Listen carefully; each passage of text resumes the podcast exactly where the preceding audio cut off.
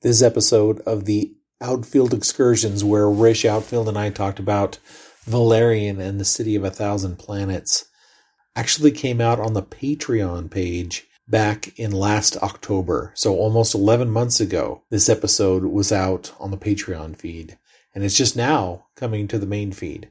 And I just uploaded a new episode of the Outfield Excursions on Patreon, talking about Allan Quatermain and the Lost City of Gold. And so if you'd like to check that out and not wait an indeterminate amount of time for the next episode of Outfield Excursions to show up here on the main feed, head on over to patreon.com slash journey into and uh, check it out. I now return you to the main program.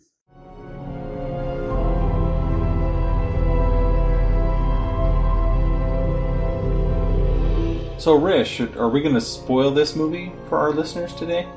Oh, yeah, dude. We're going to spoil the crap out of this movie. Be warned, folks, there will be spoilers.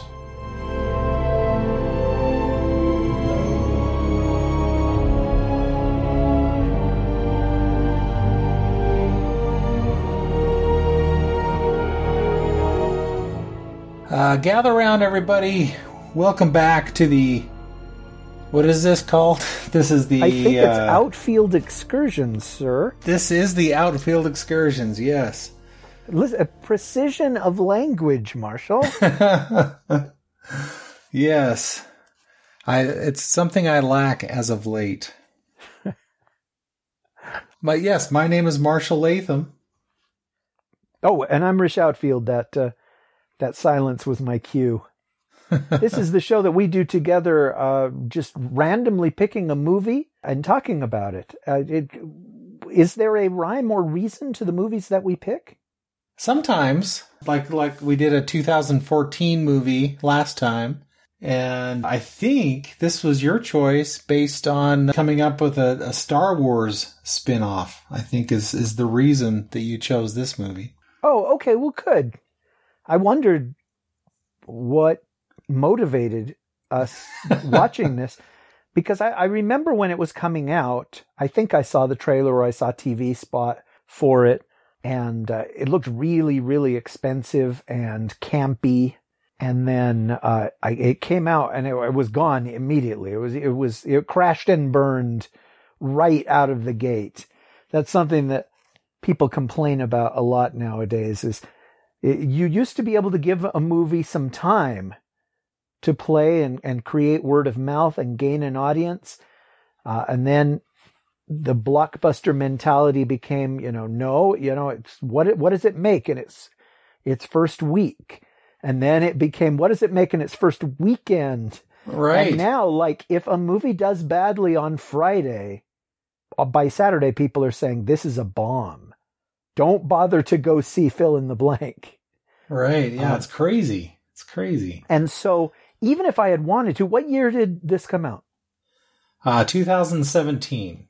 Okay, so even if I had wanted to see Valerian and the City of a Thousand Planets, did I get it right? That's correct. Yeah. In the theater, I think I, my window was just too small. You know, this this probably would have benefited from seeing it on the big screen. I, I it was one of those I think that was shot with 3D cameras, right? I Yeah, the director is is Luc Besson, and he was inspired because of Cameron's Avatar. After that came out, he says, "Wow, that's what you can do now. Now it's time for me to do Valerian." So, yeah, I think he did. He used the same technology. I don't think it came out in 3D. Maybe it did, but I never went and saw it either. So, but yeah, he he was excited that the technology was good enough where he, his vision of what Valerian was could be portrayed on the on the screen now. Yeah, except for one aspect of this movie, it never felt cheap at all. Like the you mentioned Avatar, and there's this species of alien that we are introduced to almost at the very beginning of the movie, and and they reminded me of the Na'vi They do, in yeah. Because they were so close to human, but there was something just slightly off about them. They felt really alien, but they also felt really alive and convincing. And and to do something like that costs a fortune. I mean, we, you you've heard me complain endlessly about the CG Tarkin or the CG Leia or or the CG Luke Skywalker or whatever, and you know that's Industrial Light and Magic that made those. Right. And I I think that it was Weta that did the effects in this, or one of the the special effects houses.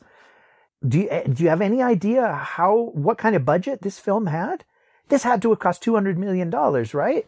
Uh, I did look it up at one point, but I don't have it on me now. I know it was one of the most expensive French films ever done. Yeah, well, on Wikipedia it says two hundred twenty-three million dollar budget, Yeah. uh, and that's you know before advertising and and all of that. So yeah, according to this, it is the most inexpensive European film, not just French, but anything over there. And I guess we'll get back to that later. Uh, the other thing I remember when it came out, I don't remember ever talking to anybody that saw it, but somebody online said, like the first 15 minutes of Valerian are awesome. That's worth the price alone. The first, you know, the first scenes in that movie. And that always sounds fishy where somebody says, you know, the the first half of your book really really grabbed me. But I remembered that while I was watching this because it starts out, I think in the present day or in the 1970s, and it shows our progression in like space travel through the centuries uh, with Space Oddity by David Bowie playing underneath. right. And I, yeah, I got to admit, that sequence was just wonderful. Yeah, all the various aliens that showed up eventually, and and all that kind of stuff. Yeah, it was re- really really cool. it's I guess establishing this spaceport or or space station that we build, the Earth builds in the 70s and gets added on and on as the decades go on until it finally like pushes away from Earth and goes and establishes itself out in the middle of the galaxy and species come from all over to to make contact, to do trade, to I guess just it, it's it's a very hopeful sequence. This space oddity thing. It I, it would have put a smile on Roddenberry's face. I'm sure because it's just like, wow, this is what people are capable of. This is what's just right around the bend. If we put away like our lower instincts and embrace the possibilities of space and the possibilities within ourselves. I, I love that. And I love the Bowie song. So it helped. Uh, and then there's a sequence of these aliens on like this beach world. And can you describe what these aliens looked like? Well, now that you've put the Na'vi in my head, I can't can't get them out. But uh, uh, the yeah, they're just like these really slender, kind of uh, squished or long faced aliens, but they look very human, except for you know a few little features like they're they have weird coloring on their foreheads and above their eyes, and their eyes are a little bit wider, and uh, their ears are a little bit different or whatever and yeah, they they're just very free and very open society. Everybody works together. They harvest pearls from the ocean, and then they there's they they have this little creature that if they feed it the pearl, it kind of goes through this metamorphosis thing or whatever, and out of his body come all of a, a multitude of, of pearls and they're put all of these into this big collective pool or whatever and it seems to provide energy and and everything for the for the community. And so it's just it's all self providing and and whatever and yeah it just seems like a, a perfect little society where everybody does their part and you, you kind of see that there's a there's a family in there uh, we kind of followed the princess i believe of the, and then her father, I guess, would be the king. But then eventually, debris starts to fall from the sky, and penetrate their atmosphere and land on their ground and cause destruction. And they don't know what to do and they're running around. And uh, the princess is kind of separated from her her family, and uh, her father is actually out with a bunch of the other townsfolk, I guess you could say, and they're investigating one of these fallen, and it's like a spaceship, and they're investigating one of these fallen uh, spaceships, and then this humongous, like I'd say, Death Star sized spaceship maybe not quite that big, but just humongous, falls through the atmosphere and lands, and that's going to cause destruction. So they hide in this ship, and the door actually gets locked, so they can't get out. Nobody can get in, and the princess runs up to the door, and they can't let her in, and she's sad. Her father is crying. They're going to lose their daughter because she's out there, and, and here comes this devastation just before she's about to be wiped out by this wave of destruction, she sends out this pulse of energy. She kind of concentrates and this pulse of energy goes out into the, the universe or whatever. And yeah, so yeah, quite a bit of drama going on there at the beginning too. But yeah, just again, the, the visuals are just beautiful and bright, colorful yeah, I, I, think that's pretty consistent through the whole movie. Uh, yeah, uh, they they like I said, they spared no expense as far as how this movie looks and feels, and they, there's uh, tons of aliens throughout the movie, and they they rarely feel like, oh, you know, that's just a guy with ridges on his nose. You know, they. they somebody has designed like everything and the the technology and the the clothing and uh, you know even when we see human beings they pretty much seem to be in the minority uh, for the most part. Yeah. Uh, you know there's just well the city the titular city of a thousand planets is that is is a hub where people from all over come. And so you see every shape and possible permutation so the girl, the the princess, sends out this wave of energy right before she is killed, and we cut to like this beautiful exotic beach, and our hero Valerian. Does he have a last name? Uh, not that I know of. okay, well that's fine. I mean, he's he's Valerian. He's our hero, played by Dane DeHaan. He is sitting on the beach and he does he dream? He has a yeah. vision. Uh, so he saw what we saw. He saw the destruction of this girl's world leading up to her death. And I think he woke up when she died. And I, I feel like they establish really early on that this was a vision that he had, that it had, it had been sent to him. It had appeared in his head as, as like her last act. Yeah. You know what I mean? Before she died was was was Mr. Spock touching McCoy on the face and saying remember, you know? That's interesting because I was thinking more of uh, the uh, the inner light episode of uh, Star Trek Next Generation. Okay, you know that's probably a better example, except for uh, that Spock transfers you know his his memory to Bones, and Bones doesn't realize that that's what has happened, uh, and then Spock dies. Yeah, I guess it's it's similar to Inner Light. It, it doesn't matter. It's it's very it's very Star Trekky. Yes. Um, but it doesn't like haunt him or anything like that. He's not. He's on to the next thing, which is I'm going to go talk to my partner who is Lorelei. Am I saying it right? Yeah, Laureline. Oh, it's Laureline with an N. With an N, yes. Okay, you might have to correct me because I've gotten it wrong every time. she is his partner, and Valerian and Laureline are secret agents, basically, or special operatives, the like Mission Impossible type operatives. Yeah. Um, I, I, they're not quite military, but when somebody needs a special job done, they contact them, and there's probably no mission that they can't uh, succeed in. Yeah, and it feels like they they serve this Alpha, this hu- humongous space space station, and the government of that's been established around it.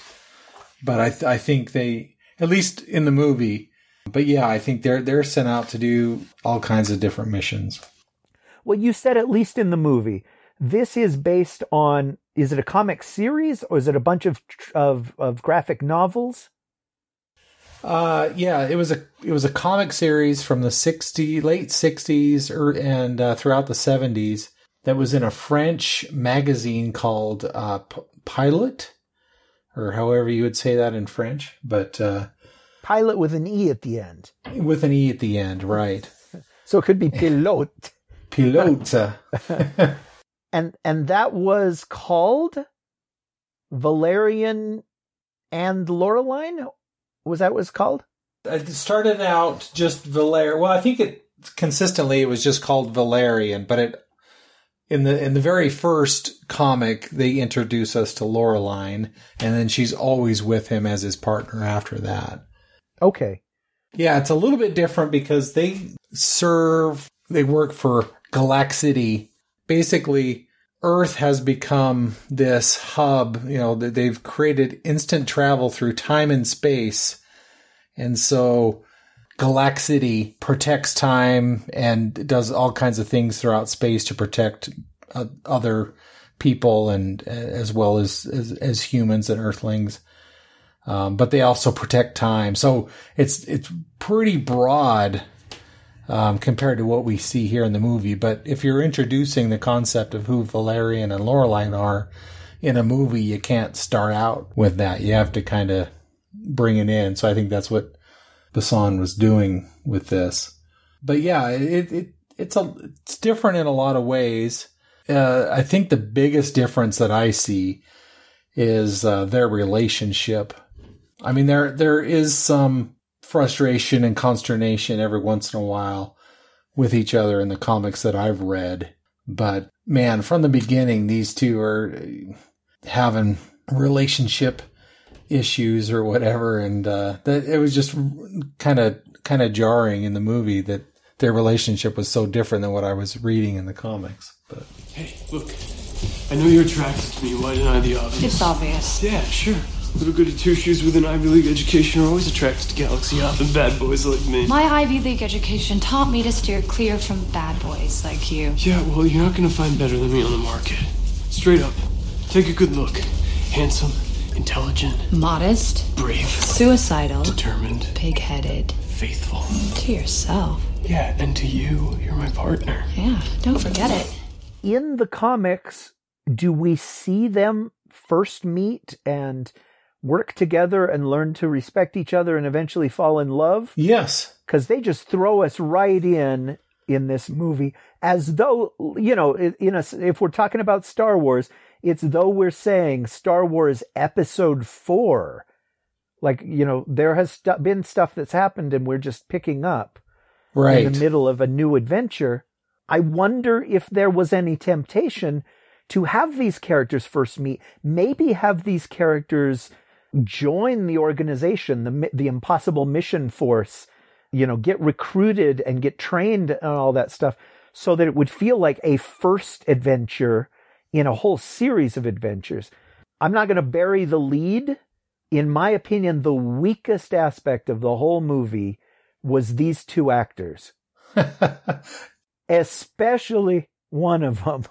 Um, poor Cara Delevingne was just in over her head through most of this, and I thought, well, what, why, why, why would you cast a model and an, uh, you know, an actor who's never played the protagonist in a movie before? And my guess was, well, this is their first adventure, and we want them to do ten of these.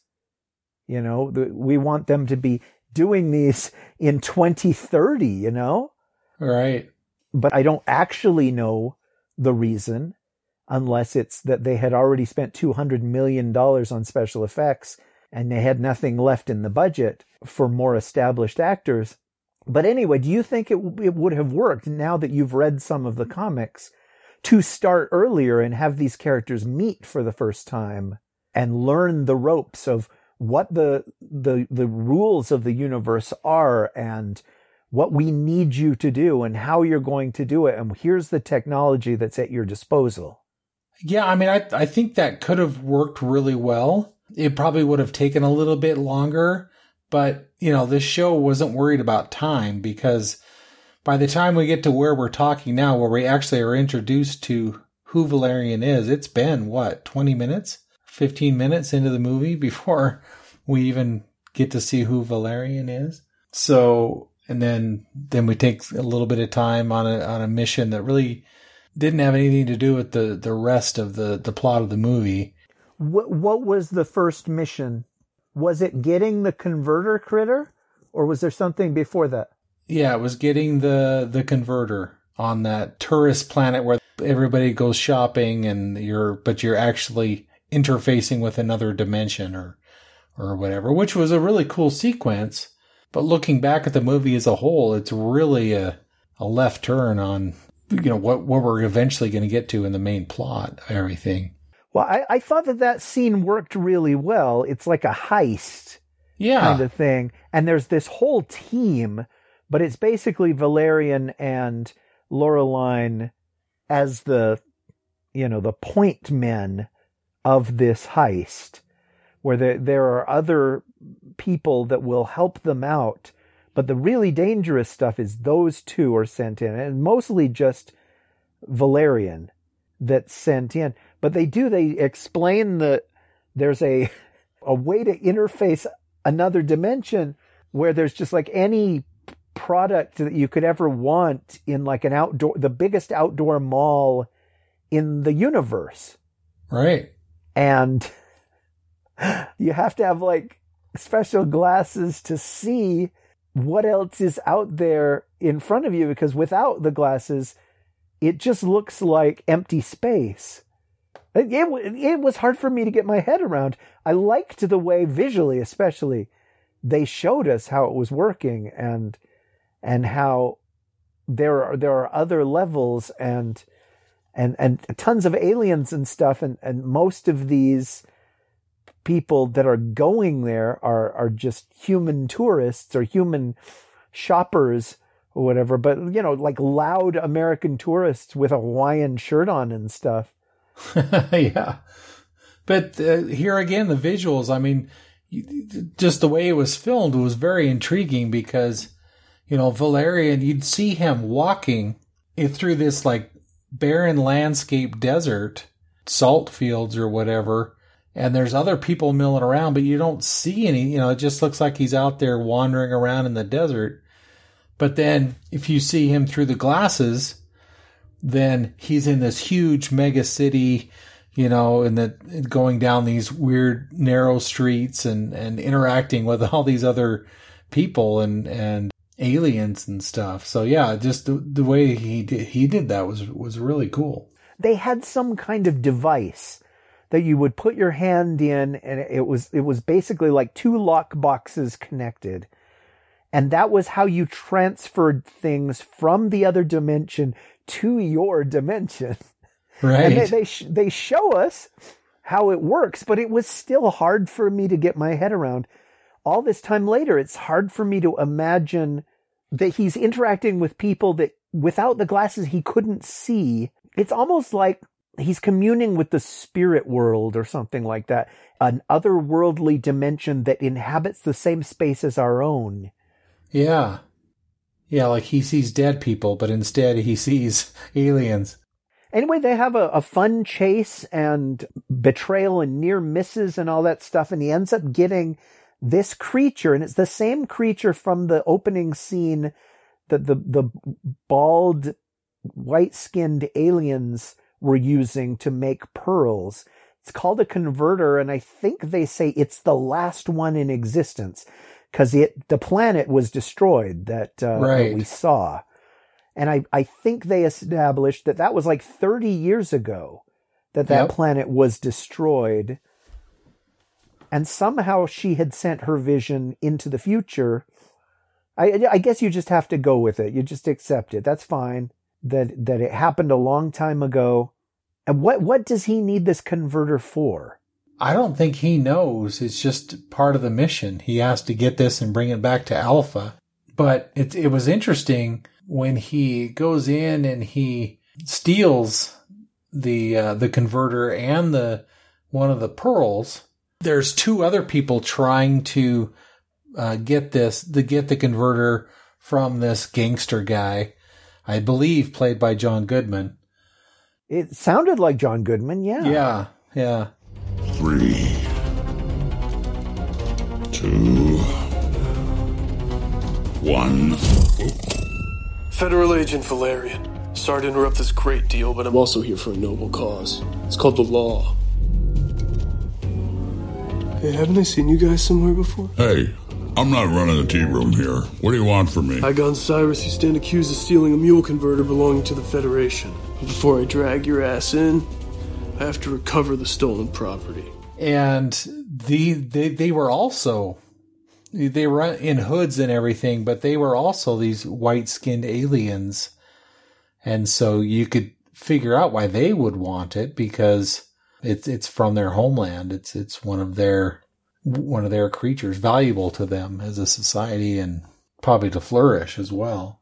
So that was interesting. But then, yeah, he he does make it out of there. But then he, you know, now the chase is on, and his equipment starts to be defective, and he so he people can see him and target him and uh, I believe at some point some guy shoots this weird weapon at him that uh, puts a bunch of like uh, ball bearings that go to the box that he's wearing on his hand that weighs him down so he can't move. And then he he starts falling through floors and whatever down through all these different things. But eventually uh, Laureline is able to come back and help him and he's able to escape. But the gangster sends this huge alien dog essentially after them. And they have to get on the bus that they came in. They're there with the team and the beast or whatever is tearing through that and they eventually escape and jump onto their spaceship and, and are able to get out of there with the uh, converter that they came to get. And so yeah it was fun and exciting and I, I i don't really have anything against that scene because i enjoyed it quite a bit the the uniqueness of it and the the fun of it but then when I look at that compared to the rest of the movie, it's all about what's something that this political intrigue or whatever that's going on on on the Alpha station, and uh, meet up with was it the president or the emperor of Alpha, and then uh, there's this also the the captain guy. We need to uh, remember their ranks because it becomes important. I don't know their their names, but Clive Owen I want to say is the commander. Yes. And then there, his subordinate is an actor that I've never seen before, and he's the general.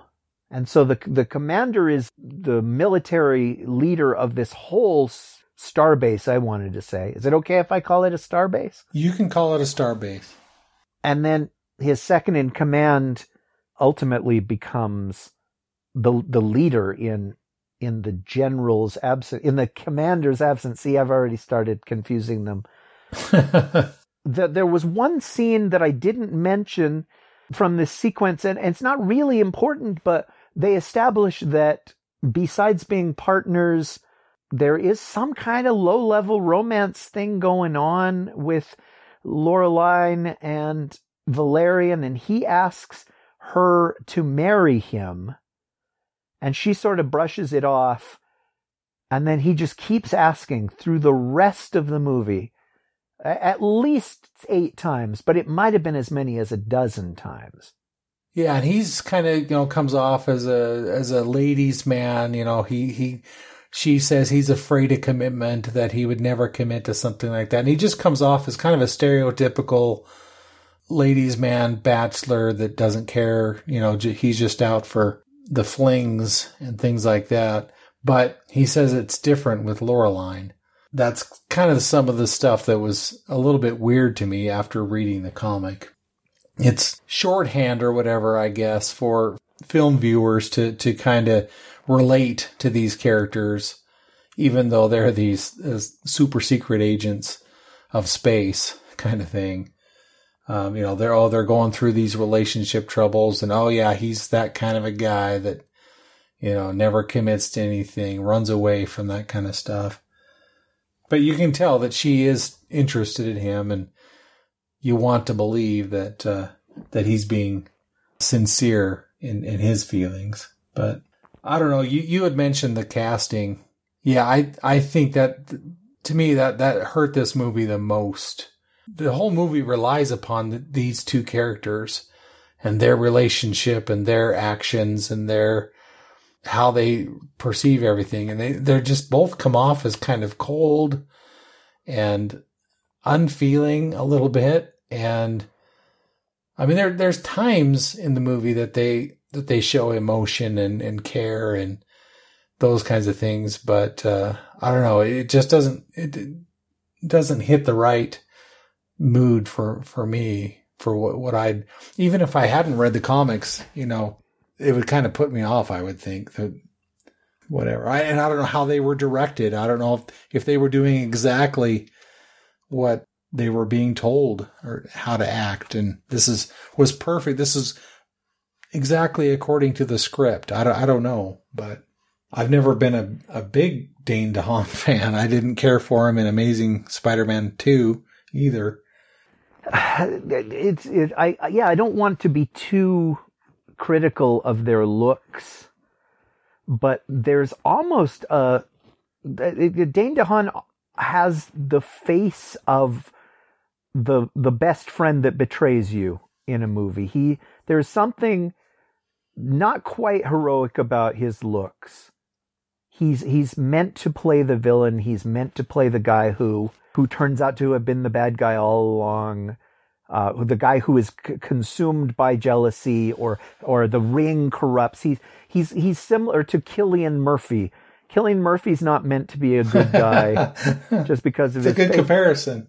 And Cara Delevingne, this is the prettiest she's ever looked in this movie. There were moments where I was just like, wow, she's great. But she struggles with the dialogue and struggles with emoting. There are times when I feel like she's watching a performance around her instead of performing herself. Yeah. Yeah. And they give her this big speech at the end that reminded me a little bit of Felicity, what's her name from Rogue One, uh, Jyn Erso's rebellions are, are built on hope speech. Love is more powerful than anything else, Valerian. It breaks all rules and laws and overpowers any army or government. Just look at her. For one second, put yourself in her position. She lost all of her people and her child, and she's willing to forgive. That's real love.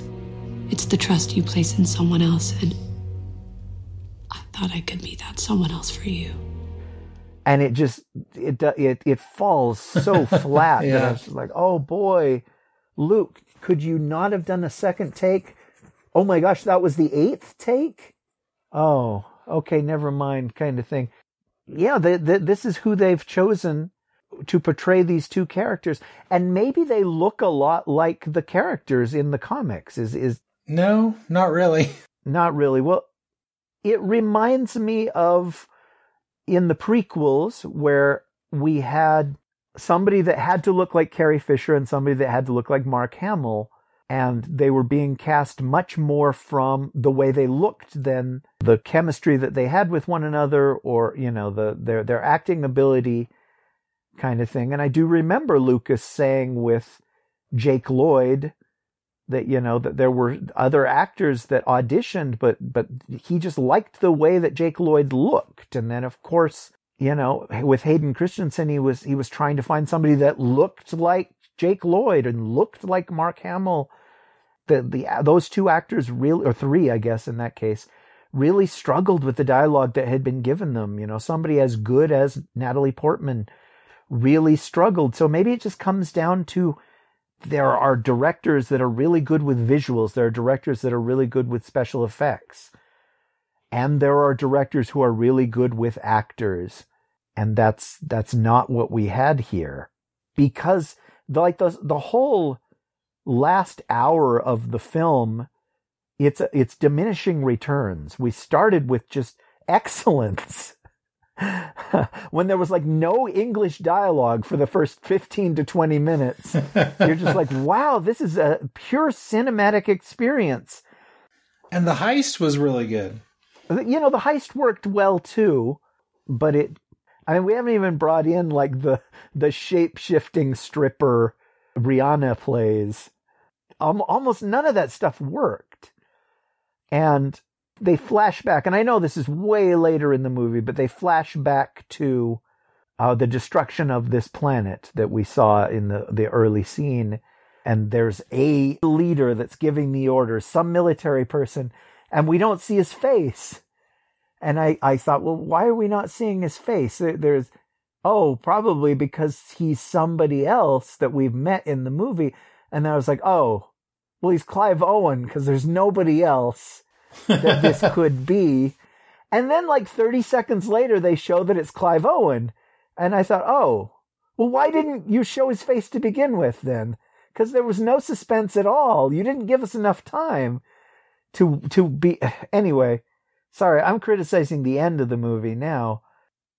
Well, yeah, because, and I don't know if I really want to go through the rest of the movie, the whole sequence. I mean, we can give the gist of it, but I don't know. Did do you want to go through every kind of, the whole sequence of everything that happens, or? I don't know that I can. I don't remember it well enough. It's been long enough that I was worried that I might have to sit down and watch it again. And I, I would do that. I didn't absolutely loathe this movie. I was more just disappointed because it starts out so strong. And then yeah. as the movie goes on, it, fewer and fewer things work. And even like some of the special effects stop mattering, stop, stop working. Uh, some of the action sequences don't work as well as the earlier ones do. And I don't know if that's because they were running out of time and they were running out of money or they were just getting tired. And it's just like, let's get this thing done, guys, guys, guys, kind of thing. It became less inspired and less enjoyable and then the movie ends and it's just like, oh, well, do I want to see these guys come back for another adventure? and it doesn't matter because that's never going to happen, right? Right. The movie was an, a, a monster failure. It's, it's, you know, it's, it's maybe not on the le- level of Lone Ranger or John Carter of Mars, but it's definitely like on the level of Cowboys versus aliens. What was that movie called? Cowboys and Aliens, or oh, you know, one of yeah. those movies where it's just like it lost so much money. No, we're never going to get a sequel to this. Yeah, and because by the end, or when I looked, there was still 20 minutes left. I'm like, oh, you've got to be kidding me. There's 20 minutes left of this movie.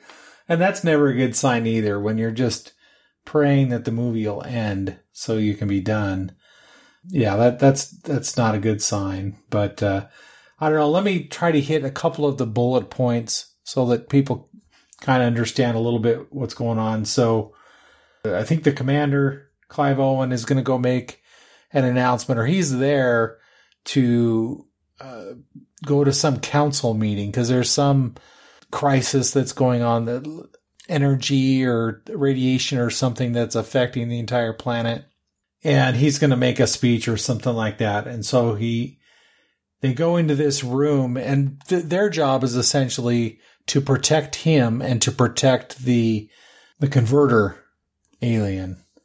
And Laureline is kind of taking that under, taking that creature under her, her wing.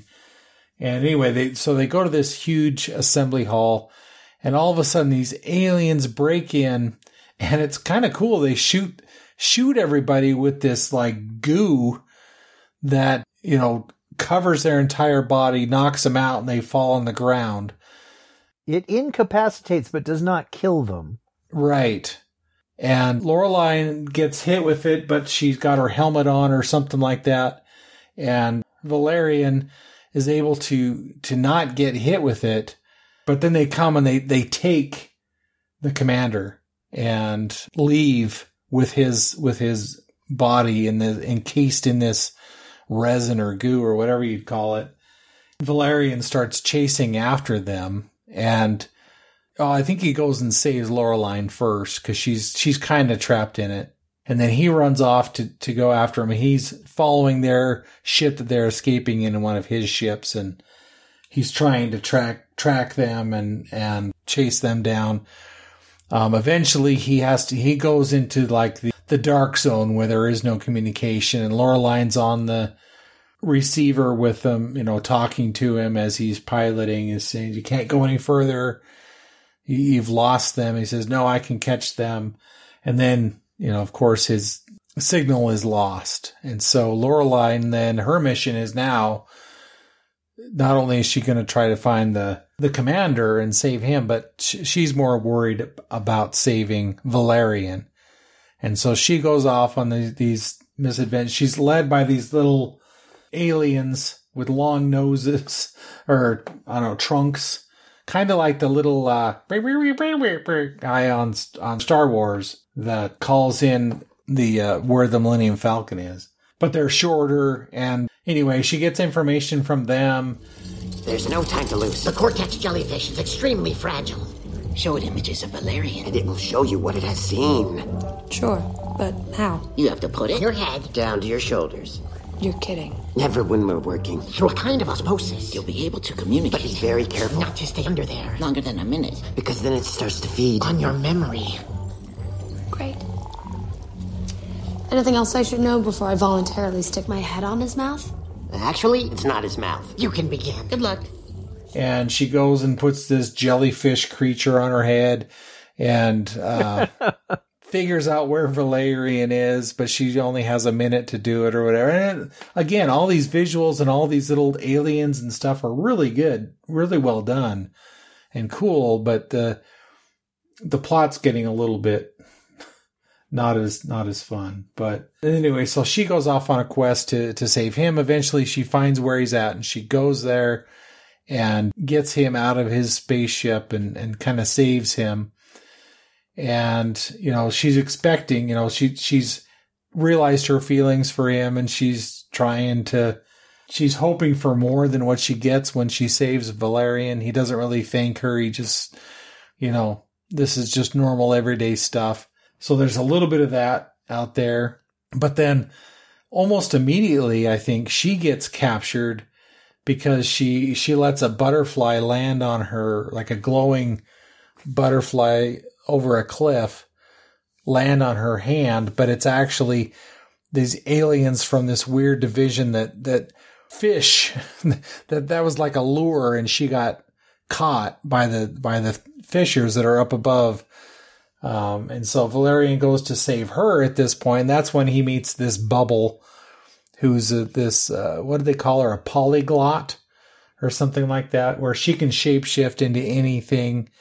And yeah, she's pretty much a, a stripper where she's at, but she's able to like, uh, encase him in her body and take on the visage of these aliens. And so he goes in this whole elaborate scene and uh, I guess she's being given as a prize to the emperor of these aliens, and all this kind of stuff. And he so he goes in, he saves her. Eventually, somehow, we end up at the end where they're they get to where they can save the commander, and it turns out that he these aliens from this planet from the very beginning, the the beach aliens, have the commander and we learn all about the history of you know what happened to their planet again and who it was that was responsible for it. They thought that they were fighting over an uninhabited planet. They were on uh, they thought they were on beta alpha 6 but uh, they were not.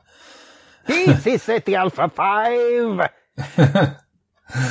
but he knew it and he gave the order anyway to use these uh, fusion weapons nuclear fusion weapons against the whatever fleet they were fighting against, and then that's when their planet got destroyed. So he eventually, what at the end, right? He he gets uh, carted off and sent to prison aliens are able to go back and recreate their world or something like that. And they kind of save the day, and then Valerian and Laureline are back on their ship by themselves again, just like they were when we were introduced to them. Like you said, they're off to do another mission another day. I don't know if I missed any any major points there, but that's just kind of some some of the bullet points. But I, I yeah, I, I you, the only thing that you didn't mention is that Bubble dies. oh yeah, that was kind of sad. but it was like we were meant, like Valerian really cared for her. Tell me what to do. Nothing you can do. Anywhere where I'm from, life is more painful than death. Don't say that. Unfortunately, it's true. Life's a drag when you don't have an identity to call your own. You do have an identity. You're the greatest artist I've ever seen. I don't know that that scene was supposed to mean a lot, but it really didn't because Valerian never came off as a caring kind of guy to me. So Well, yeah, I mean, it's casting. I guess has a, a little bit to do with it.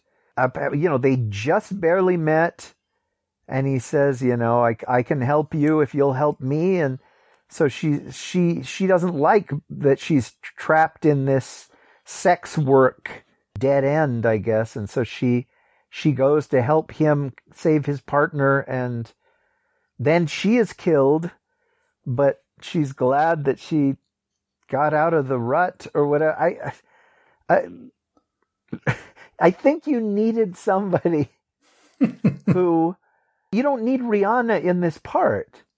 You could get because she's a shapeshifter. She can look like anything. You maybe get somebody who's an actor first who can make us care about this character because the, all of the rest of the character is going to be a special effect.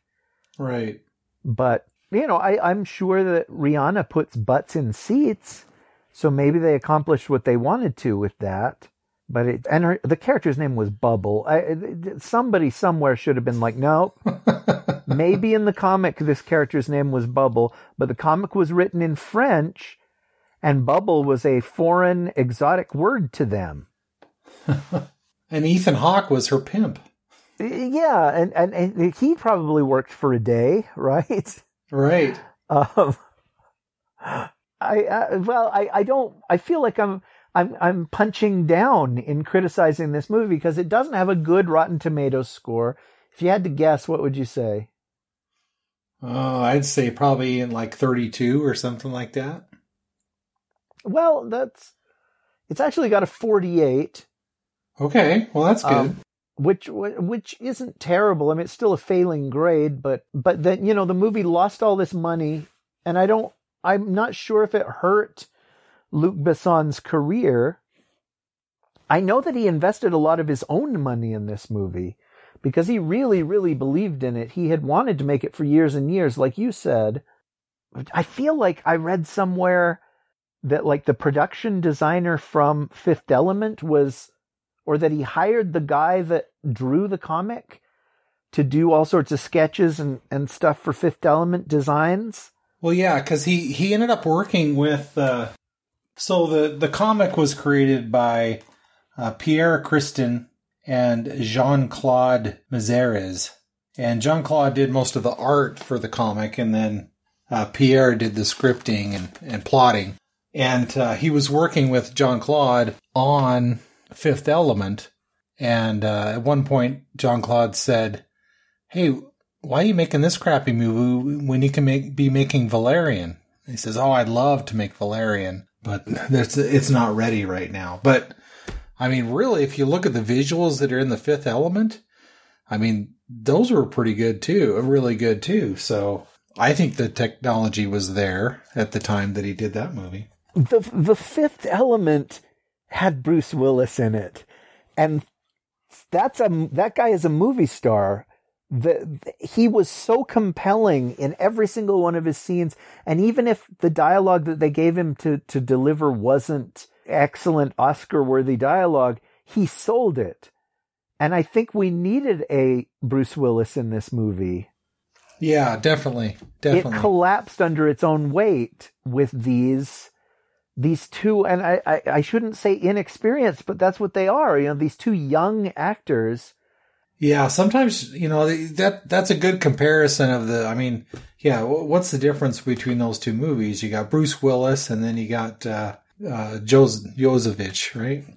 And yeah, Milla Jovovich is also a model turned actress, but they gave her nonsense language in that movie, and then a lot of it was just emoting. A lot of it was her looking at things and responding because she was like a an innocent character, and we got to see through her eyes a bunch of times. And then Bruce Willis clearly wanted to protect her and cared about her or whatever. It just it, the relationship worked so much better and, and, which is why I said, well, why didn't we meet, see Valerian and Laureline meet for the first time and see them become friends and slowly learn to trust one another and maybe a, a spark of romance? Because the movie ends and I don't think that they get married. I think they're back to where they were when the movie started. Yeah, they've had this adventure together and they're closer because of it. And maybe she believes that he's a one woman man now. But it's just like, it felt like it, it sort of was like a, a sitcom or something where they have to reset at the end of every episode and there's no real development. Uh, do you do you remember her saying yes, I will marry you at the end? No, no, I don't think so.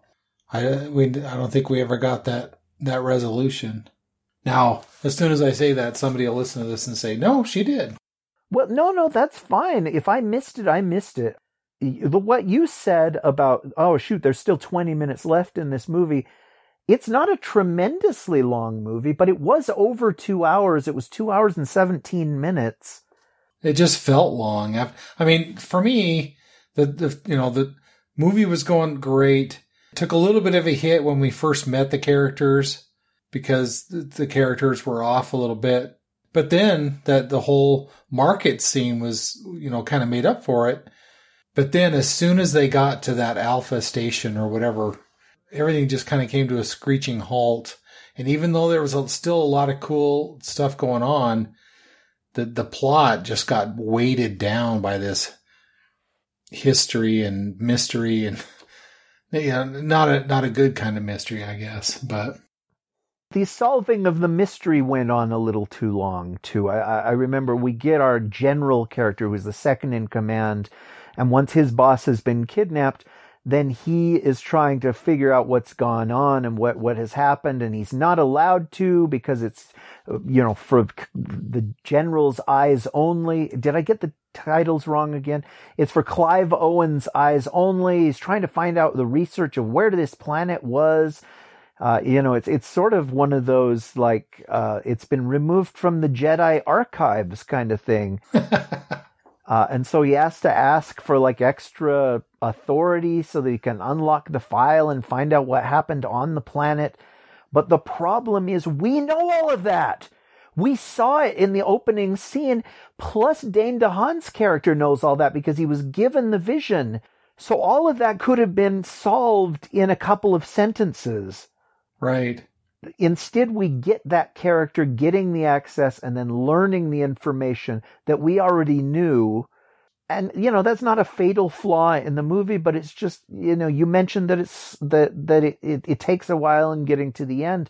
There are a couple of moments where the story takes a detour where Laureline has to get all prettied up in this new dress and stuff like that so that she can go and, and please the, the the leader of these CG aliens, but we see like five other tributes being brought to this CG alien that he rejects. We only needed to see one. Yeah. And and then then she is the next one and she is presented to him and he goes, "Oh." And we think, "Oh, okay, well he wants her as a sexual partner." But no, I think he wants to eat her. And uh, right. And and you know then there's the rescue scene or whatever but all of that goes on just a little too long. It a lot of it doesn't work and i don't know if it's because we don't care about the characters or if they're not selling that they're actually in danger. One thing that i really liked about this and again it goes back to visuals But they beat the crap out of Valerian and Laureline Yes. at the end of this movie, and they've got scrapes and bruises all over their pretty faces and stuff, which they have until like the very end of the movie. And I was like, well, that's cool. Because you wouldn't want to blemish Cara Delevingne's face in a normal movie, but they do. And that helps us, or it should, on paper, it helps us see these characters as vulnerable. It just, it just didn't really work. But I, again, those two characters don't really work and they are the Indiana Jones. They are the James Bond. You know, there that that is the foundation on which this this movie is is built. Yeah, and, and you mentioned a couple times, you know, would it have been better if we would have met them when they first met?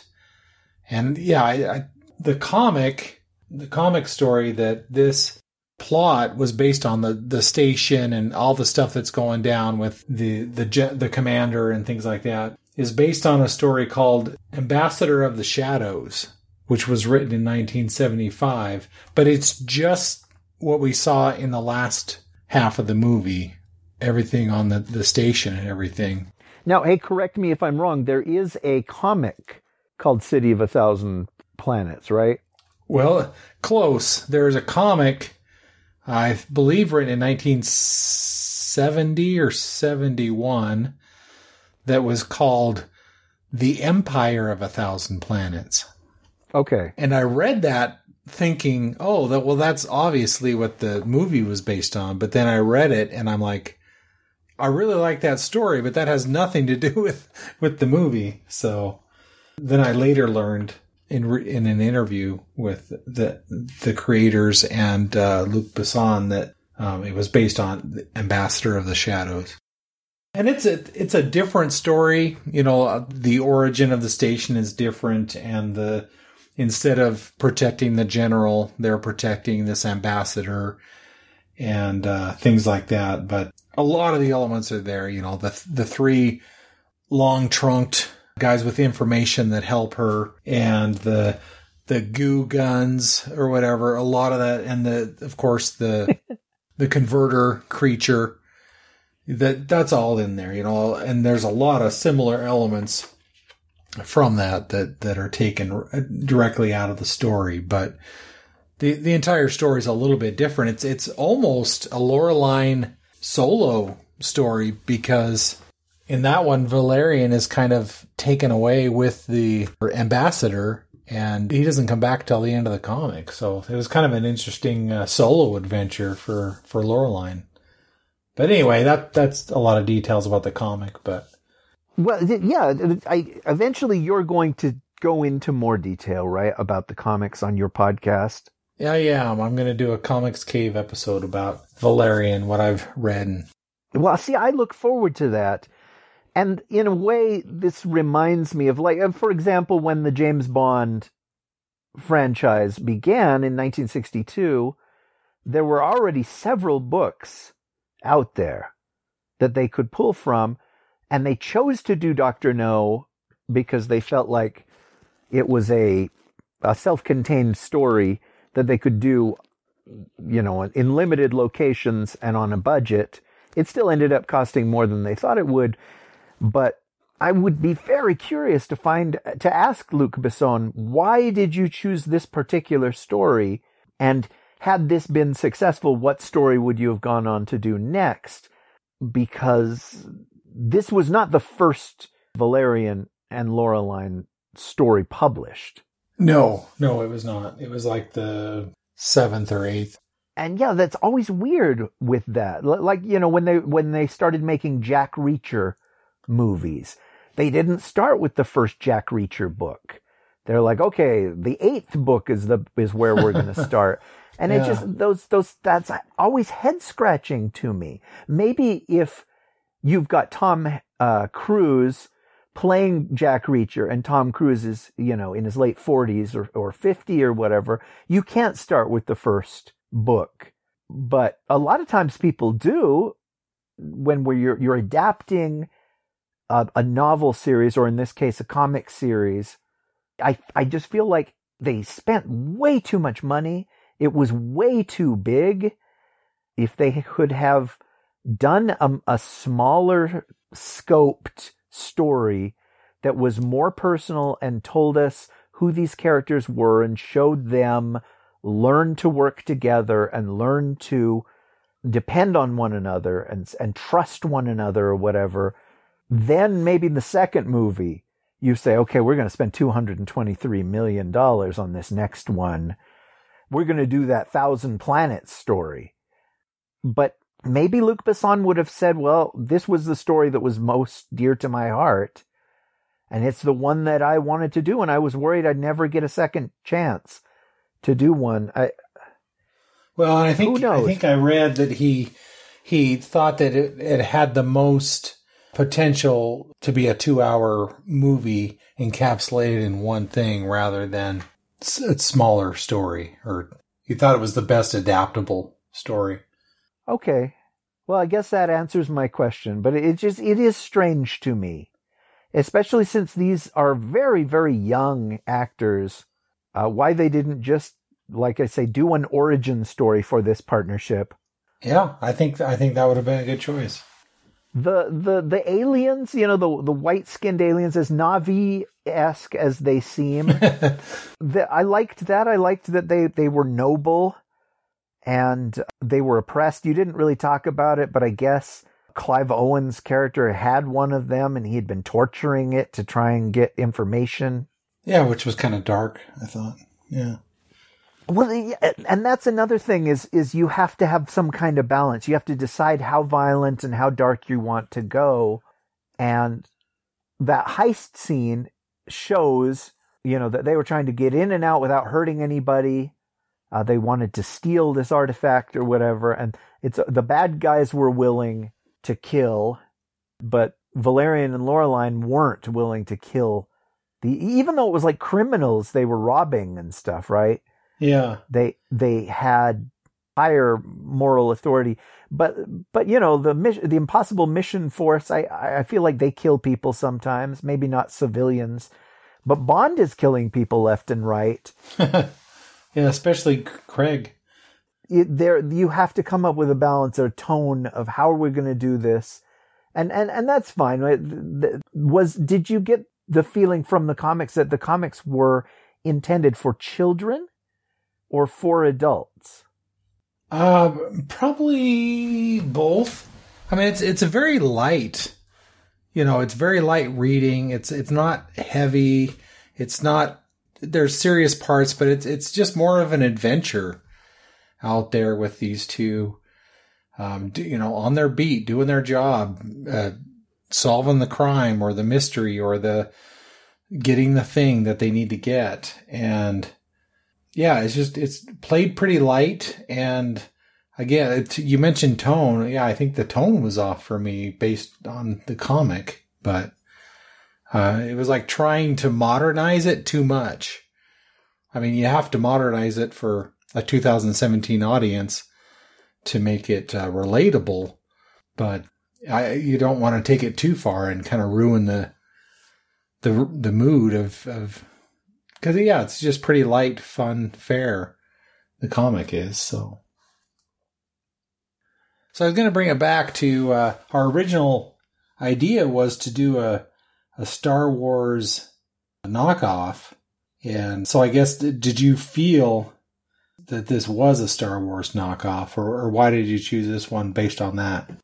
you had just placed it in my hands of you know finding a star wars knockoff that uh, can be next and it was hard for me to find a list you know a li- you can't go onto wikipedia and say list of star wars ripoffs or something like that but I, I saw this at the library this movie and and i thought well i've heard them say that Star Wars, that parts of Star Wars was influenced by these comics. And if that is the case, I wonder if the movie feels like Star Wars. And it, it, it didn't really, except for, you know, the cantina is just so filled with, with aliens. And this was like, let's go to a city that's just absolutely jam packed with aliens. But no, I mean, it, it it it didn't feel like a Star Wars ripoff at all. There, I, I don't think there were any moments where it was just like, oh, okay, well, we've seen this before. Where are the lightsabers? Nothing. Right. Uh, uh, did you find any parallels? In the comics, I did, but not in the movie at all. Okay. And I, I think had it stayed true to the light mood of the comics, it and had more of an adventure feel, like if like we we had gone from that heist to another fun adventure, and then that led to the ultimate conclusion of what was going on. I think that would have felt more like a Star Warsy type of thing, and it could have had you know heavy themes and stuff like that, but just keeping the the light adventure part of it in there. But going through the comic, I did find several, well, not several, some people claimed, and I, I found a little article where they were saying, oh, yeah, these are the things that compare to, you know, one for one. This is obviously where Lucas got all of his inspiration from, because everybody's an expert on what Lucas got his inspiration from. You know, like the ship in the comic is kind of a disc shaped. So they say, oh, that's where he got the Millennium Falcon from. But I don't, I don't really see that too much. Uh, the ones that stuck out to me were there's this scene in the Empire of a Thousand Planets where Valerian is being uh, tortured or questioned or I think mind altered to to reveal some information to these people, and he's stuck in this rectangle, like Barry, like like a carbonite, uh, Han and car- carbonite, but I mean he's inside this rectangle instead of being like you know frozen in place. But yeah, it's it really does look like Han stuck in carbonite. And then uh, there there is a scene where Laureline is wearing like a like a metal bikini thing. So I Oh, guess really? He may have gotten that uh, idea from Valerian, but, but yeah, the, other people said like the the little information gatherers with the long snouts and wings. They said, "Oh yeah, that that's where he got Watto from," and maybe he did, but who knows, you know. But yeah, I would just say the general feeling of the comic, the and the adventure of it would be what he might what might have inspired him. Well, we've gone for a, for a long time, but I guess we always do. Uh, I know there are things that we didn't touch on.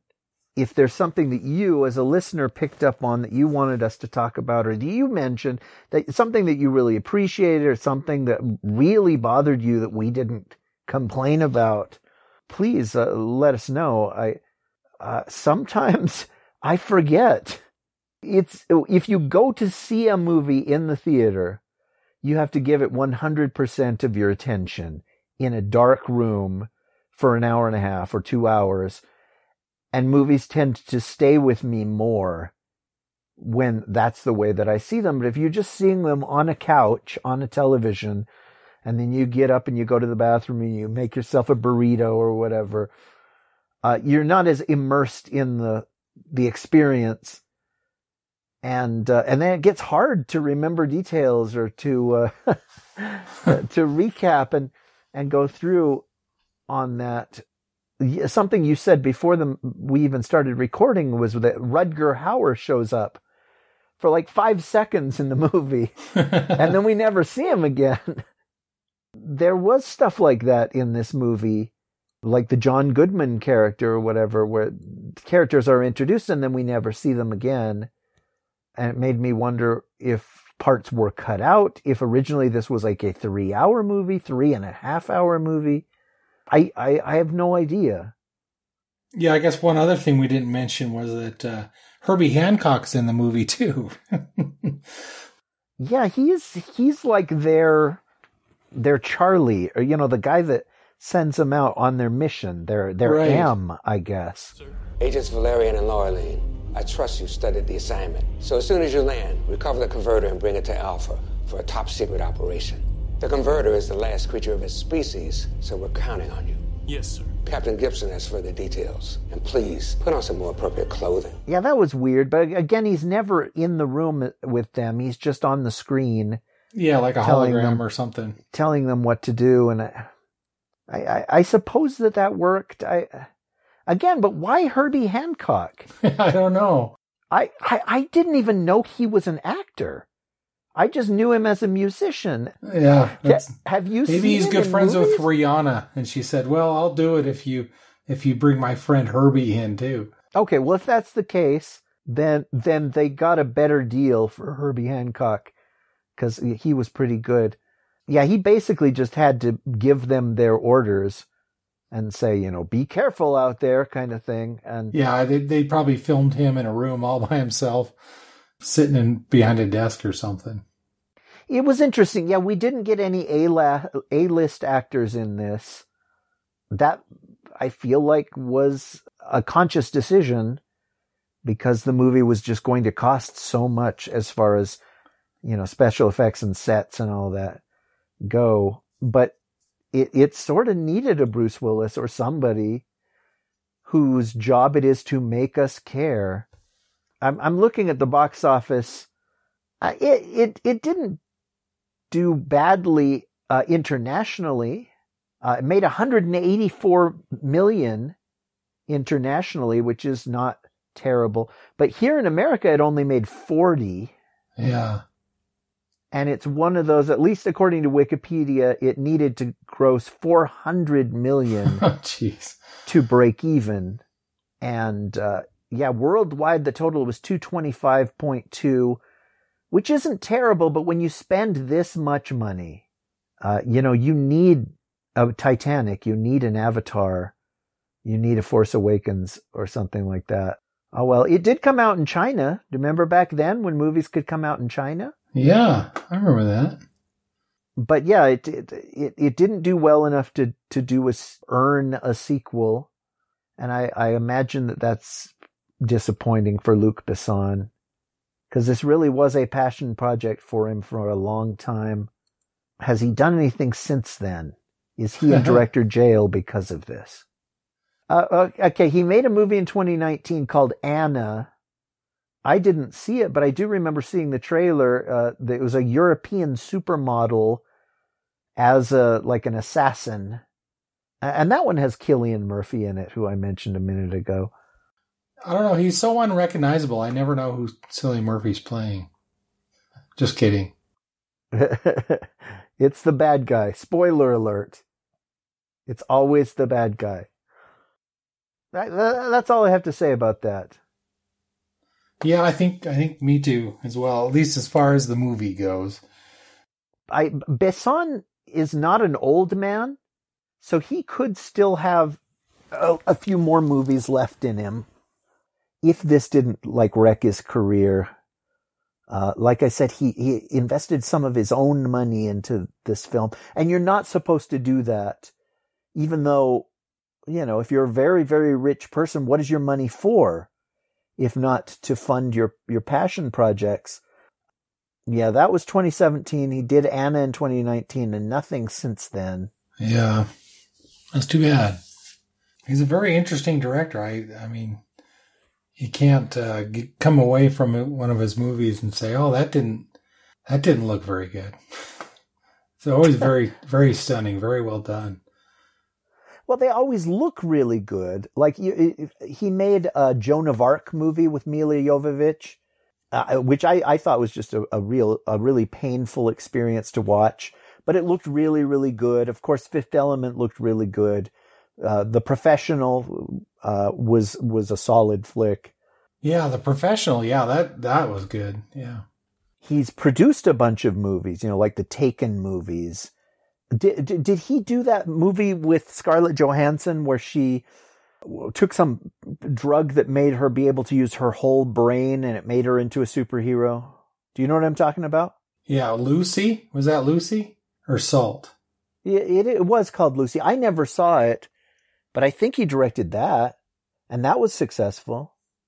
Okay, that one had a budget of 39 million and made 463. Wow. So you can see the difference. uh, anyway, I feel like I've gotten off track. Um, so yeah, may, maybe this movie didn't only break his bank, but it maybe it broke his heart too.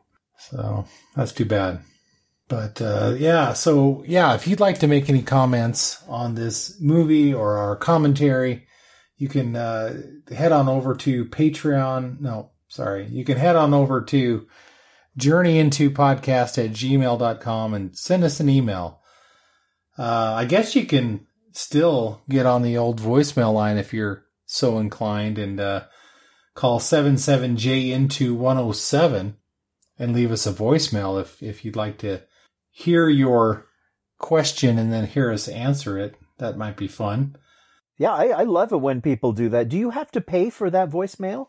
I don't. Okay. I just have to uh, to pay attention because if it doesn't get used, then they they want to get rid of that phone line. So, well, I, I call it all the time, and I Yeah. fear that I'm the only person that calls it. So, I've called it called myself a couple times, but just to keep it active. Uh, but yeah, if you'd like to support uh, this podcast, you can go to patreon.com slash journey into if you'd like to support Rish and his writing and his musings and his uh, productions of uh, other people's stories, you can go to patreon.com slash Rish Outfield and uh, support him over there. We we both appreciate not only the financial support, but uh, definitely the the moral support, knowing that people are in our corner. So yeah, check it out. See what see what we have to offer over there on Patreon. well, I thank you for spending uh, so much of your time talking to me, sir. Yeah, I- yeah. I, uh, I thought it was an interesting pick. So this this was this was good. I guess now that we've done a Star Wars knockoff, now our next movie has to be a Indiana Jones knockoff. Let's keep that in mind. I was going to say that I saw a trailer, and I feel like it was at the beginning of this DVD, and it was for that Peter Pan prequel where Hugh Jackman plays Blackbeard. Did you see that? Do you know Oh. what I'm talking about?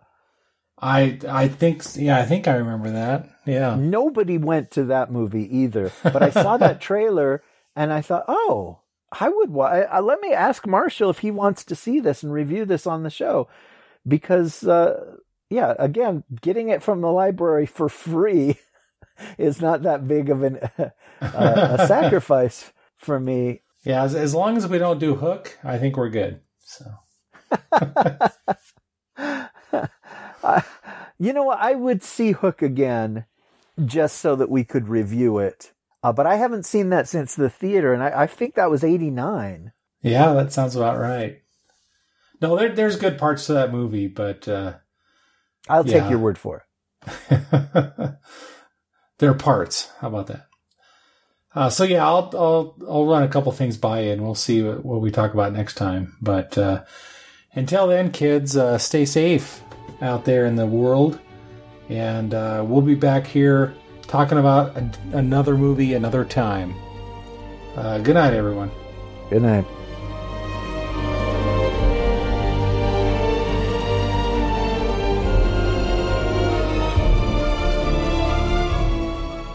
The Journey Into podcast is produced Under a Creative Commons, Attribution, Non Commercial, no derivatives, License.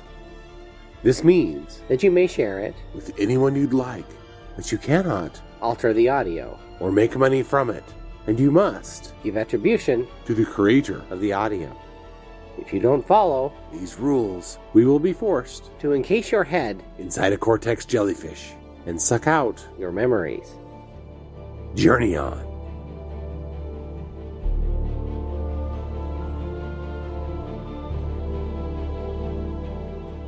I can imagine it must be difficult to find actors to fit the shoes of these characters that you've had in your head for so many years. And you wanted Dane within minutes of meeting him. What particular characteristics of his made him your Valerian? You just recognize it. You, you know, if tomorrow we make a film about you and we're looking for an actress to play you, you will recognize her right away. You will you will see, oh, this girl think like me at the time. She looks like me, uh, you know, at the time. And and it will be easy for you to cast. It's the same for me. I know Valerian since 40 years. And Laureline the same, and I was in love with Laureline. So you know, as soon as I met Cara, I can see and tell right away that she, at least physically, the, the timbre of the voice and everything, she she was Laureline for sure. We just have to be sure that she can play because at the time she didn't shoot anything, and so I tested her a lot and I tortured her a lot, and then at the end I choose her because she was like, uh, she's a real actress, Cara, very talented actress.